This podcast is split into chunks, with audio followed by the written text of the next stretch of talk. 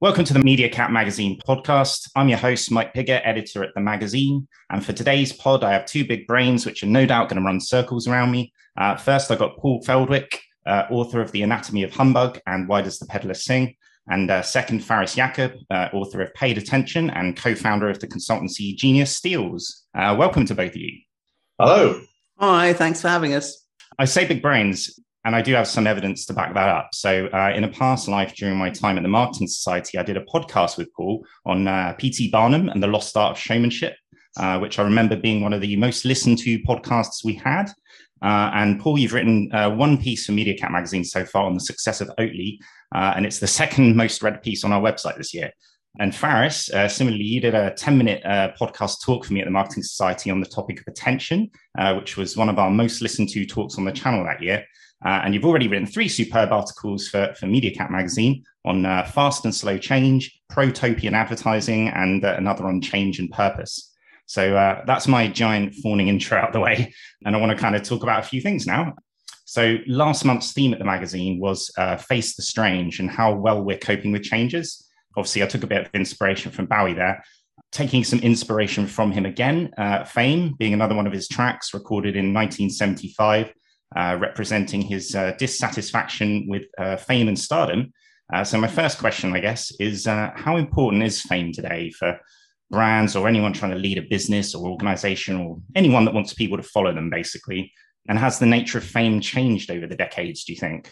Um, who, who wants to to kick us off? I think I should let Paul start it at least. It's um, squarely in the area of his current uh, work. Well, thank you. Um, after you, Cecil, after you, Claude. Yeah, I mean, I've got to a point of thinking that fame is is really a very central uh, a central idea for for building brands um, and for the role of advertising in building brands. Um, as always, it's not an entirely original idea. Um, the great Jeremy Bullmore explained a lot of it uh, really very eloquently 20 years ago in his famous lecture, Posh Spice and Persil, where he he took a quote from um, Victoria Beckham saying she always wanted to be as famous as Persil Automatic.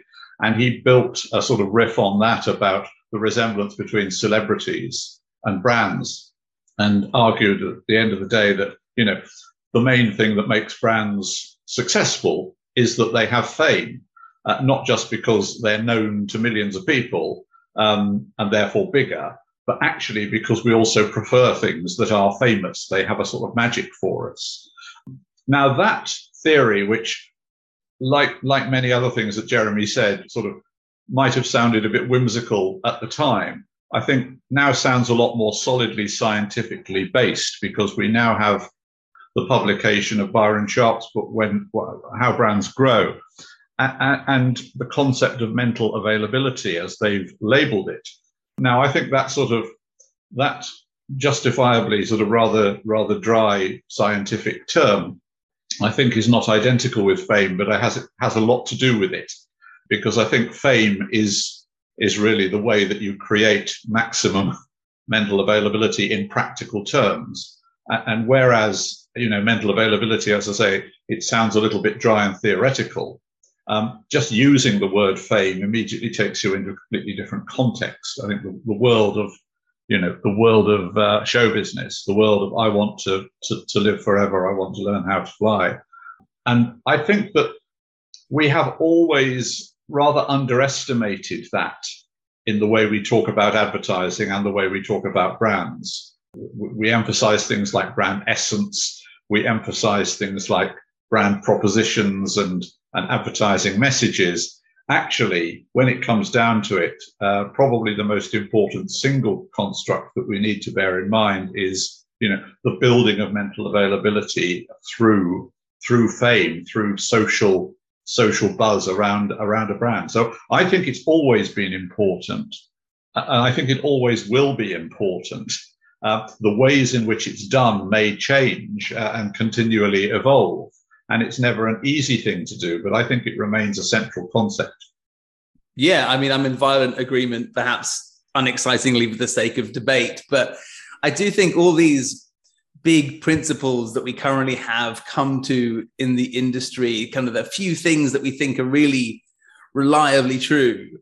So there appears to be quite a strong correlation between excess share of voice and growth. Feels like that just means you've got in front of people more than your competition, which means you aggregated more, at least potential attention, which means a couple of things, right? On an ind- individual level, the mere exposure effect means we tend to slightly prefer things we've seen before.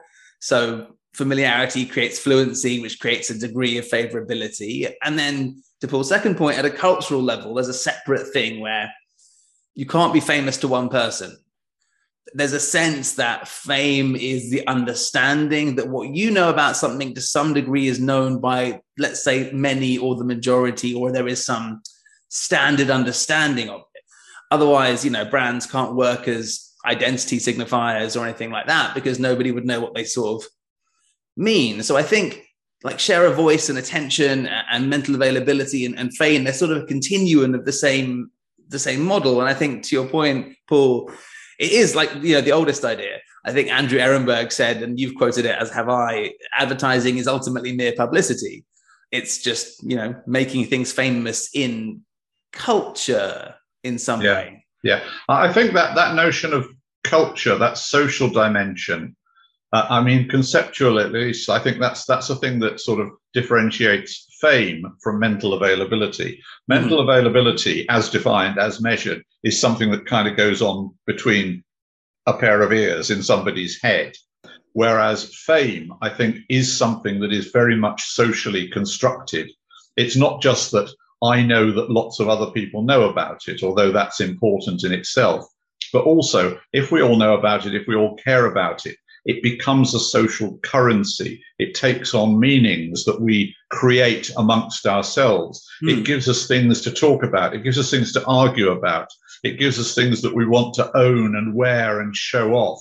You know, um, we can all dress up as Hagrid and go to a Harry Potter convention. That's all part of what makes Harry Potter a famous brand, for example. It, and, and, you know, again, Barnum knew how to play that game right back in the 1850s when he was promoting Jenny Lind. It was all about getting people to buy the Jenny Lind merchandise, the Jenny Lind tobacco, the Jenny Lind pianos and riding crops and everything else.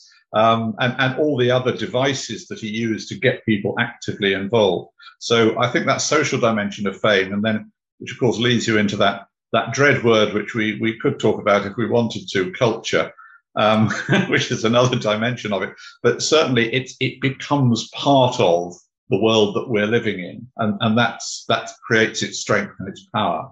Yeah, culture's a very tricky one, but I, I do think you're right. There's a there's a sort of broad sense that the more famous something is, the more important it is, as you said, as a status value in kind of traditional anthropological terms. But you know, I think art's a good example of how this market works. Basically, art that's very famous is worth more. The more famous the art is, the more it tends to be worth the most yeah. famous pieces of art are the most valuable pieces of art. They're sort of related ideas. They've aggregated some kind of accumulation of attention, which is, yeah. you know, fame, and therefore it becomes worth something.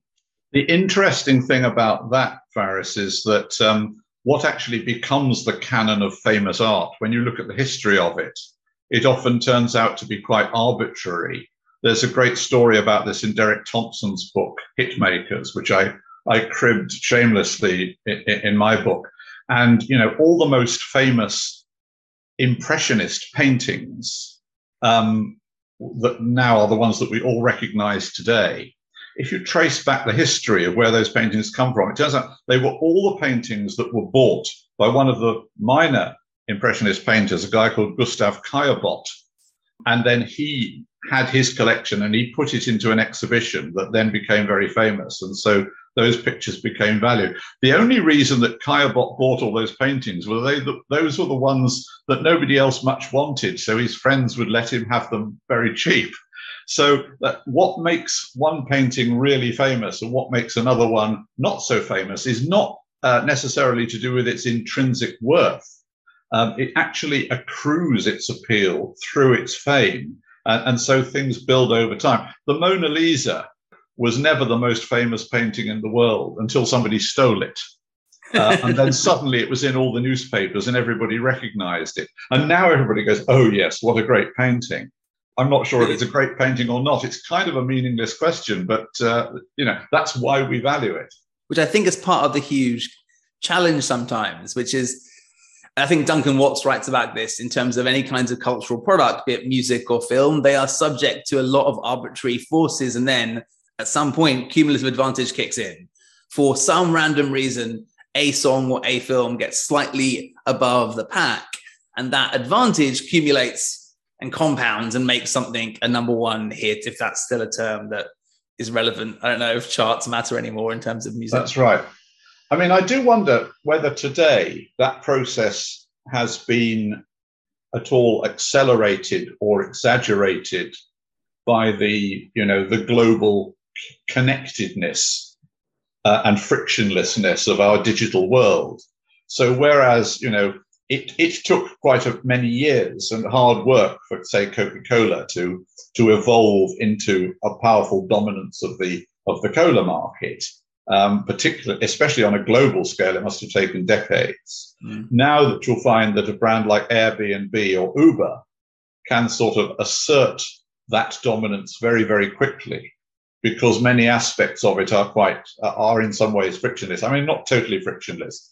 Um, or Amazon, for example, you know, they, they obviously, they still have to build infrastructure. Amazon still have to have warehouses and delivery systems. Um, Uber still have to have drivers. But the, the, the point of, you know, get everyone to download an app, you don't actually need to have a, a horde of salesmen going out and putting it in a million shops. You just kind of go, the app's here, you know, click on your phone and you've got it. So, I, I mean, you, you, you're more um, kind of up to the minute than I am, Faris. What do you think about that? I mean, I think there's a couple of different pieces that we now have a global distribution mechanism which bears the cost of reproduction and transmission to some degree. So a thing can appear everywhere all at once without really any additional costs. So in some ways, yes. But at the same time, that very thing has led to the fragmentation of these large media things. So, like, what famous means now, I think, is slightly different than what famous used to mean before 2000 there was a sense that famous was everybody knows who the Rolling Stones are or the Beatles are. Yeah. Whereas I'm sure BTS is very, very famous to a very large number of people, but I also pretty sure that a number of people will never have heard of BTS and never will. And that's a different thing. It's kind of why the, the bands that can still consistently fill stadiums tend to be bands that predate the digital free fragmentation of media because mm. they still have these mass like across audience audiences, I suppose. And yet, people who who create limited fame within those sort of digital bubbles, I think still have the potential to move outside those bubbles. And many of them do. Many of them want to do so. Yes, Charli D'Amelio at one point was only ever known to anyone who was on TikTok, which, you know, nobody over the age of 19 or whatever that time. Right. Um, but then before long, she's on the Super Bowl and she's doing a duet with, I forget who it was, but you know, she's doing a duet with some massive rock star. And, you know, people who are smart, people who want to ride that tiger of fame, they're not content with being within the bubble, however big their bubble is. This sort of phenomenon, it kind of struck me a few years ago now when Joe Sugg, who at that time was a an influencer nobody had heard of outside, you know, a few million people who happened to follow him. He appears on Strictly Come Dancing, and now now Strictly has at least one influencer every every program. Um, why do they want to do this? Why aren't they happy? Because actually, this will build their frame. Um, you know, Joe Sugg is now no longer just known to you know the, the kids who are following him. He's known to their mums and their grandmothers, um, and and he is becoming, or has the potential to become. He's probably gone off the boil a bit now. A household name. So the last I hear, he's appearing in the West End, and I mean, you know, he may he may end up not accounting not not amounting to a great deal in the great scheme of things but he's riding he's riding that tiger towards towards global fame and yeah, uh, yeah. you know so yeah there is a point at which it's cool to be the thing that your parents have never heard of but then there's probably a point at which if you want lasting fame you yeah. want to get outside i mean i'll be interested to see what happens with a brand like shein which everybody says Shein, the most successful, most famous brand nobody's ever heard of. Because unless you are actually into Shein or you read marketing press, and even in the marketing press, it's hardly ever mentioned. Unless you're actually big on TikTok, Shein is kind of what the hell is that? But it's actually the fastest growing sort of fast fashion retail outlet in the world. And it has an incredibly, you know, effective, powerful um, e-commerce strategy that is backing that up. But you know, I can't help feeling that at some point, I, I know TikTok are doing this. I think very consciously at the moment. TikTok are promoting themselves way beyond the bounds of TikTok. They are promoting themselves on all other social media very actively. They have a department of thousands of people actually doing this. They're, they're paying to be seen around football stadiums and paid advertising and, and everything. So, you know, I think um, some of those rules of fame, you know, the world changes, but but the basic principle, uh, you know, you're known to a particular group, but to be truly famous, yeah. you need to be known to people. I mean, like, you know, there's only a few of us who, who, who may ever own a Porsche, but we all know what it is. We all know what it stands for. And that's and crucial. Power derives from that. You got, do you guys think, you know, you're talking about influences and things. Does that feel like new fame versus perhaps old fame? And, you know, does it come, what does it come down to? Like, is it attention? Like you say with TikTok, they're trying to get everywhere and be everywhere so everyone knows about them. Um, is there an element of longevity? Um, if you just stick around for long enough, then people kind of know who you are. Or does what is the thing that top, uh, trumps it? Is it um, the mindset of an entertainer, as you've said in the past, Paul, with like P.T. Barnum? I'm trying to think what the what the um, formula for fame is nowadays. Well, I don't know about go, go on, Paul. Go, go, go, on, Faris. Well, I was going to say that I don't know about that. The, the influencer thing is slightly confusing. The whole area is a bit blurry to me, and like content creators versus influencers, and it, to me that they just seem like they had developed a sort of a different content supply chain ultimately for, for how brands choose to communicate to different discrete audiences and the way social worked was that they kind of half own an audience and half create content. So they're both a media property and a creative entity at the same time. So they gave that kind of aspect, I suppose. But I don't know if that's a formula, although I do think there's sort of an impact where there's a sense that influencers have this alignment of identity and what they say and who they really are as people. And when there's dissonance between their image and something they do that causes this kind of backlash in the community at least my understanding thereof on youtube. And i think that in some ways being applied to everybody else to brands as well. Like i think it's always been the case but more so now where misalignment of behavior and image and utterance is so much more obvious to people i think. But, mm. i mean that was actually going to be my next question around authenticity and, and fame sort of how they how do they interact these days? Do people just see through people that are trying to like i don't know buy their way to fame or um, you know they don't, they don't really believe what they say? You know if, if you do have that mindset of an entertainer do you have to really live it and breathe it and believe it? Can people tell if you're fake basically? You're trying to chase fake fame.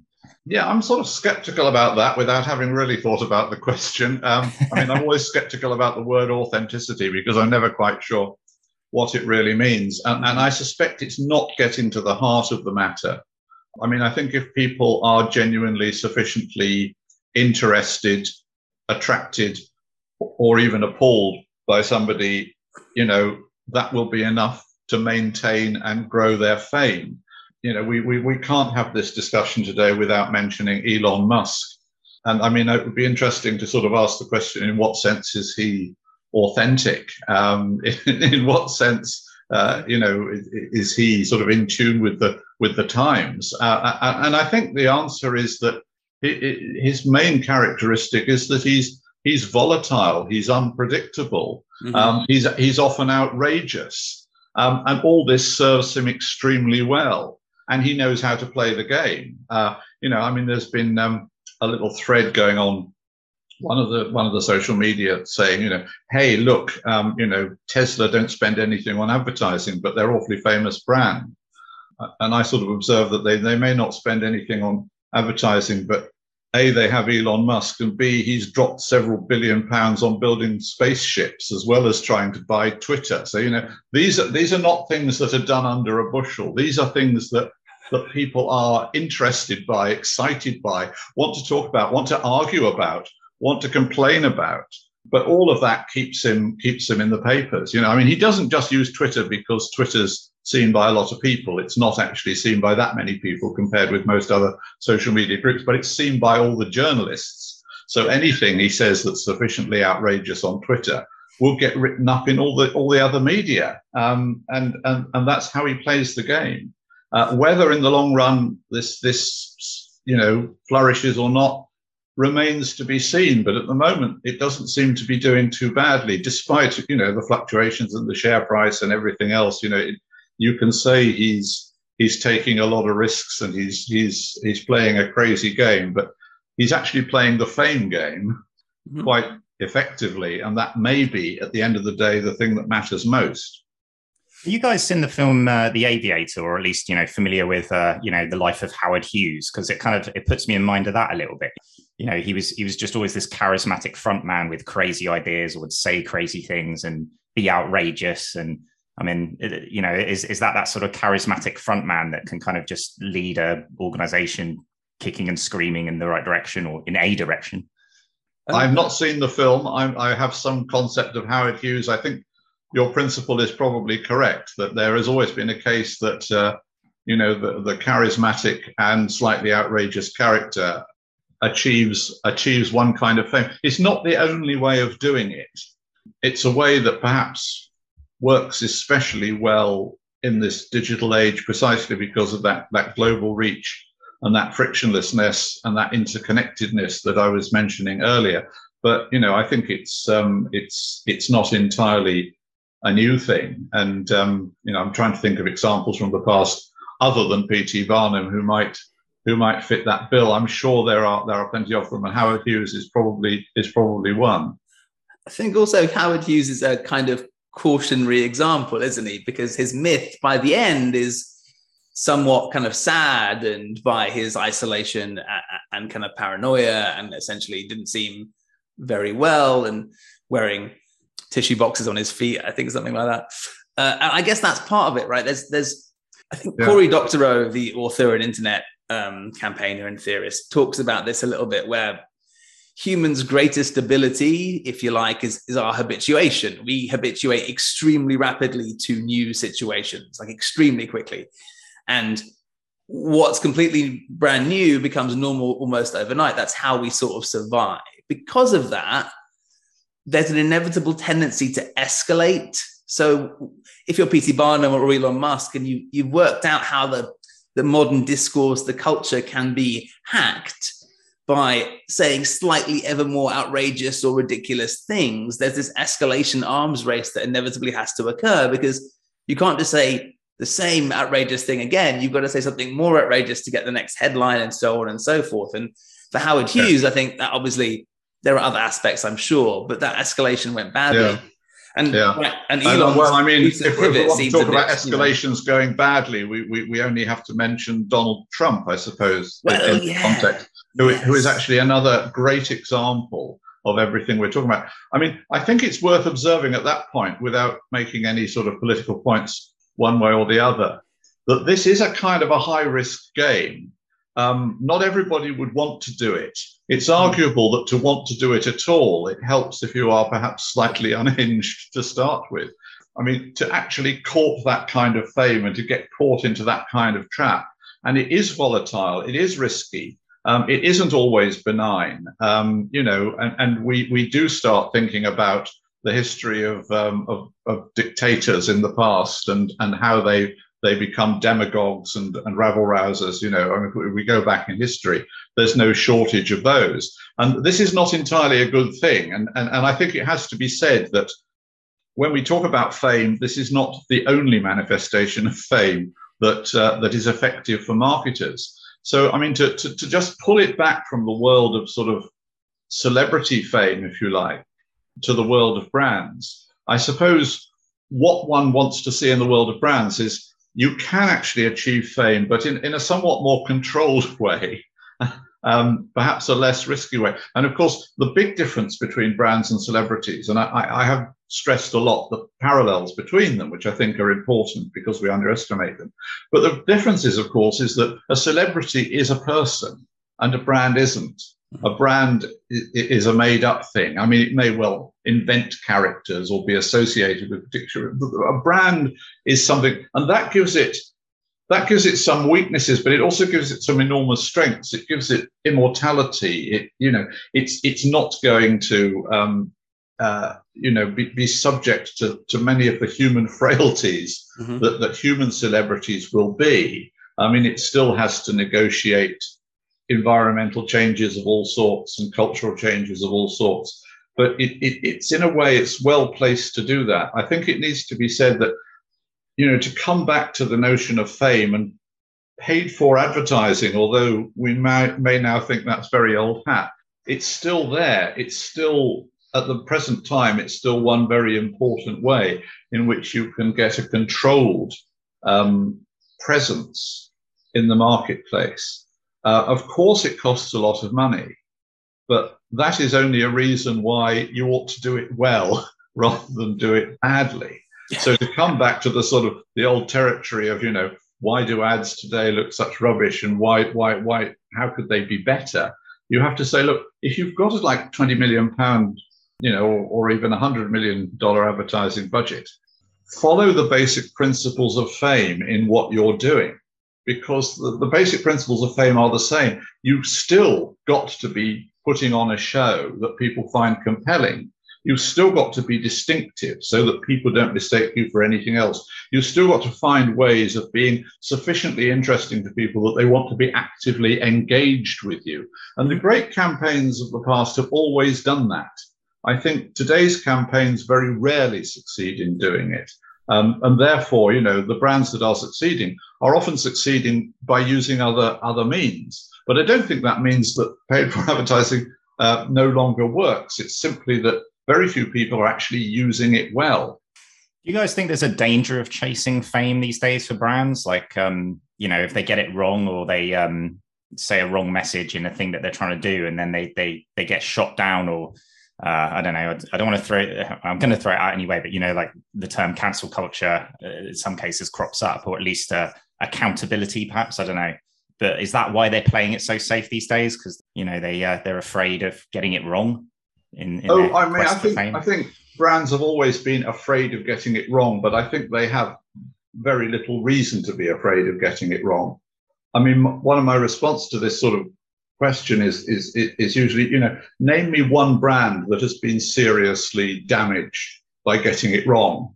And people think for a bit, and then eventually somebody comes up with, oh, well, there was Gerald Ratner which if you're old enough British, you might just remember the story about Gerald Ratner, who gave a speech slagging off his own products, and suddenly the brand seemed to die. Nobody can come up with anything else. Nestle, Exxon, you know, Amazon. Uh, there are loads of brands that people have it in for for all sorts of reasons. Um, there are all sorts of you know boycotts that have been going on for 30 years. And, and there's all this kerfuffle about, oh, I'm never going on P&O ferries again of course you're going to go on a P&O ferry next time you want to go to France on the boat because you don't have much choice and you'll forget about all this. What people say and what people do in this respect is widely at variance. And, you know, if, if there were loads of examples of brands that have crashed and burned simply by, you know, saying the wrong thing or doing the wrong thing, uh, I think there would be something to worry about. I, I really struggle to find examples of where that's ever happened conversely, simply not be. I mean, it's like what Oscar Wilde said, you know, there is only one thing worse than being talked about, and that's not being talked about. I have to agree. I think. Um, I think Binet, uh, is it Binet writes this in How Not to Plan. There's almost no evidence that any advertising ever has had a significant negative effect on brand impressions or sales it's always usually better to do anything than to do nothing, essentially, because you're reminding people you exist. But it's also the, the corollary to that, Faris, is that very successful campaigns will, in many, many cases, um, you know, they're the ones that people will complain about and they say how annoying they are and how irritating they are, simply because they're very top of mind, because they're around a lot, you know, and that's what we do. I mean, we, we, we get fed up. The, the, the, the downside of fame is everyone will moan about you. Everyone will be fed up with you. I'm fed up with seeing David Beckham all over the place, you know. But that hasn't stopped David Beckham being very famous and and pulling in another hundred million pounds. yeah, and, and I think business last year. Um, I mean, I, I, uh, you know that the book Hey Whipple Squeeze This. Hmm? I mean, it starts from the premise that this campaign um, for, for Charmin toilet paper which ran for years and years and years, was an awful campaign. And this is the sort of campaign that we must never do in creative departments because everybody hated it. Uh, now, yes, you know, you can find surveys that say uh, it, it, came up every year, people going, oh, this is one of the most annoying campaigns around. But actually, I mean, the reality is, and Luke Sullivan acknowledges as much in the opening chapter, this was an incredibly successful campaign. It built Charmin into the brand leader. It ran for 30 years. This is what advertising does when it works at its best. It's funny, it's engaging, it's distinctive. Mm. You know, it has every quality um, and it ultimately demonstrates that it sold a hell of a lot of toilet paper. And, uh, you know, one of the sort of corollaries of that is everyone also goes, oh, isn't it annoying? But I mean, it's it's getting things completely the wrong way around. And I think what has gone wrong with advertising now is not just that clients are afraid of you know sticking their heads above the parapets, but you know creative departments are afraid of producing popular, famous campaigns because they will be seen as naff and populist. Come back, Whipple, all is forgiven, frankly. I was, I was going to ask you guys about, um, I, I, guess that kind of ruins my next question in a way, because I was going to say, you know, with the nature of, of fame and attention these days, did, did the brands, is the reason perhaps they're a bit more cautious is because they're trying to do some good in the world? Or are you literally like i don't care about any of that whatever they're you know ultimately they're they're trying to make sales like are they trying to leave the world in a better place than w- which they found it while still being you know achieving that level of fame and attention? They're trying to do more things now than in the past where they were just selling stuff before? That may be part of the story they're telling themselves. Um, but i mean it's not a story i think they should be telling themselves. I mean one of the few things that any advertiser can do that will genuinely make the world a better place is produce advertising that, that, that doesn't totally piss people off. So, you know, they could start by thinking about that, quite apart from all the other things like pay your taxes, treat your staff well, treat your customers well, um, you know, treat your suppliers well, etc., etc. You know, when you've done all that, and yes, you know, when you've done due diligence looking at the environmental effects of what you do. I mean, all these should be hygiene factors now. They shouldn't be things mm-hmm. that you bang on about, you know, which is the way people come about it. When you've done all that, then then think if there's anything else that, that makes any sense. I, th- I think again, the, the focus on purpose uh, and you know the, the, there's a germ of sense in it, but but not much more than that. And it has, as many people have said, been sort of I think horribly sort of exaggerated and abused and all that. But to become famous is actually what you need to do in order to succeed as a brand. And that means you need to be thinking more in terms of entertaining and engaging people mm-hmm. rather than preaching at them. Well, I think that's the thing, isn't it? If if preaching works to engage and, and get the entertaining, then I can see there being a lever there. But yeah, me, if, if, if, that's your shtick, if, if it and works, it works in that sense, then but, fine, I can't knock it. But to your very important point, I think I and we collectively have it begins to a little bit stick in your more, doesn't it? When you begin to get preached at by large transnational corporations that don't have their house in order and don't necessarily have the best track record of being perfectly above board. And, you know, like when banks come out with snarky tweets preaching for financial parsimony and they'd recently received billions of dollars of, of bailout money in order to mm. survive mm. because they weren't able to manage their own money that i feel like is uncomfortable to see and discordant and gets a lot of backlash right it's just yes. you act do if you believe in something act that way evince it through your employment to your point taxation the products you make the way you make them if you just simply stick something on top, not to get to authenticity, it just it just feels like you know it's not really yeah real. Yes, uh, although I think that the, the, the, the, cardinal sin of all that is not so much that people sort of call out the hypocrisy of it, although they're perfectly entitled to, but simply because it so easily becomes boring. Yeah, and if everyone's doing the same thing, then distinctiveness becomes hard once again. Well, I suppose I suppose we, are sort of running out of time, but um, I guess I just had a final question around I guess this this sort of thing of like a, a front man or a leader of an organization versus the brand itself because um, you know it's this that comes back to maybe the mindset of an entertainer or you know your Elon Musk character that's like your figurehead.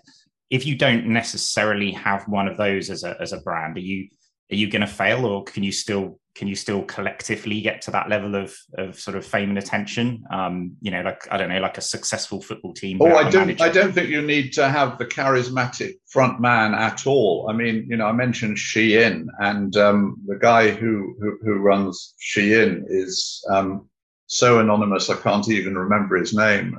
It's chinese. Um but uh you know and, and the same with tiktok or Airbnb. I couldn't name who it, who it is who runs Airbnb. I mean, the, the charismatic leader, I think, is only one strategy, and it, it, it's by no means obligatory. And, and, as I think we've suggested, it does have its downsides, or certainly its shadow sides as well. So I, I wouldn't want people to take away, oh, you know, you just have to be a wild and crazy guy and, and get talked about a lot, and, and that will solve all your problems. Apart from anything else, it's very, very difficult to do. I mean, it needs an incredible amount of energy, an incredible amount of chutzpah, um, and, and probably helps if you're slightly unhinged as well.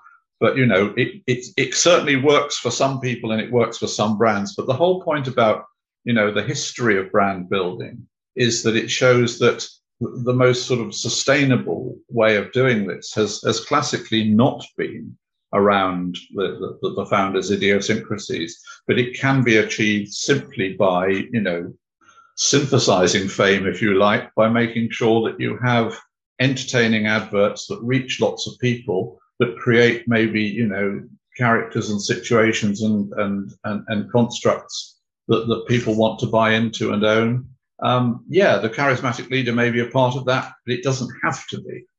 I, I was yeah, suddenly, I mean, yeah. oh, carry on, Faris. Sorry. No, no, I mean, I just, I agree. It's equally, it's something that can be quite, these leaders, when they get more and more famous, and, you know, let's say uh, when John Legere was CEO of T Mobile, he seemed to get very famous on the back of that job. And, and that was probably a, a specific strategy to humanize the face of a, sort of challenger brand against these massive corporations that it was nominally kind of mm. the uncarrier pushing against that kind of thing, right? But I, I, do think it's yeah, it's it's also risky because then he left, right? so then it's like you invested all this money in associating, and then suddenly he takes that, takes it somewhere else. So like even with these locked-in founder owners, to Paul's earlier yeah. point, companies outlast outlast people. At least yeah. you know the good brands outlast their founders. At least that's the hope, right? I was yeah, put, put, in mind of um, WeWork, uh, the founder of WeWork, and I don't know if you guys have seen the uh, the um, TV show We Crashed. It was uh, got Jared Leto starring as the founder. That he was almost cult like, from what I understand, and mm. you hmm. know he built up all this stuff. He was a big entertainer, I guess, and a you know a charismatic frontman. But ultimately, they didn't really have anything robust behind WeWork, so it yeah. fell apart, right? Well, I mean, I guess there are probably there are lots of ways of explaining that. I mean, it was it was a, a an unsound business strategy. It was a business that grew too fast. It, it, it didn't have proper foundations. It didn't have a, a, sustainable business model. So, yeah, certainly without any of that, any kind of fame is not enough either. Yeah, and you know, confidence tricksters and con men are also very good at entertaining yeah. and engaging people. That's absolutely. I think do. this is this is all part of the shadow side of this this this particular model. But um, so again, I, I wouldn't want people to leave this broadcast with a sense of you know that's what we're talking about. That is simply one way of doing it, uh, and it's kind of interesting at the moment because there are some topical examples. But actually, if you are a brand that wants to create fame, there are other ways of doing it. It's not easy, but you know, you have to at least think in terms of, well, what is it that makes everybody want to hear about Elon Musk? And what can we do that makes them want to hear about our brand? And it doesn't necessarily mean we have to have a, charismatic leader who's always saying outrageous things. There are other ways of doing it, but you've got to work at it. I think that's what I was getting at with uh, cautionary tales, I suppose, of uh, yeah, or um, perhaps bringing it back to Bowie with the the disillusionment of fame um, when you're chasing it in the in the wrong manner, perhaps, or going about it in the wrong way. Yeah, I mean, as a as a final sort of footnote, I find it ironic that I'm talking so much about fame nowadays. It's simply where my thoughts have led me to because I, I, think the idea of being that famous fills me with absolute horror. I mean, you know, I think you have to be a certain type of person to to want to have that kind of fame and sustain that kind of fame, especially nowadays, where you know you will get abused and trolled and death threats and everything else, whoever you are, almost for one reason or another, just by dint of being famous. And uh, I, I, wouldn't want to. I wouldn't want to be in that. I'd, I'd rather be. I, I don't want to be any more famous than I am now. Yeah, I'd say you're a little bit famous, Paul. A little bit already. Just you know, we have a defined universe that cares about the kinds of things we talk about. That's all. Yeah, in our tiny little universe, Faris. That'll exactly. be okay. I can live with that. I hope. Well, we're sort of running out of time, or we're coming to the end of our, our time together. But um, I just wondered if you guys had any any final thoughts or comments or things you wanted to say about this whole sort of chat about fame and attention or you know like you say if you want to leave people with uh, something uh, something a little bit more um, uh, substantial or, or uplifting or positive or something to do with fame that's less about the cautionary tales. Well i've, I've written a very good book about this um, and uh, anyone who's left wondering what i really think about it all could do worse than get hold of a copy of why does the pedlar sing? And and we, will put, with close attention. Um, that's that's the call to action. So thank you very much. of course, we, we will put links to both your books in the show notes um, and anything else that you, you guys are up to uh, as well. Uh, Faris, any any final thoughts?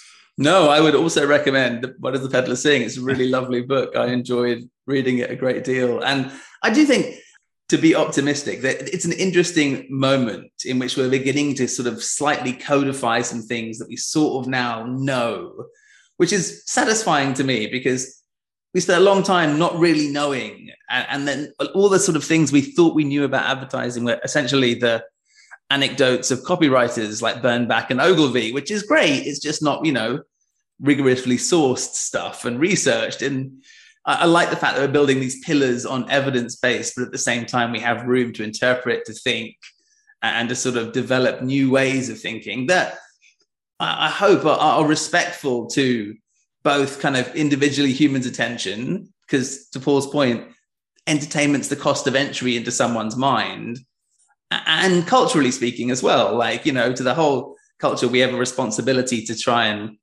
uh, do our part as an industry to feed a healthy media ecosystem. Sounds a very good point on uh, on on which to end. And um, yeah, I just want to say thank you so much, Paul and Faris, for uh, for coming on the MediaCat Magazine podcast. Thanks, it's been a pleasure. Thanks for having us. Yeah, really enjoyed it.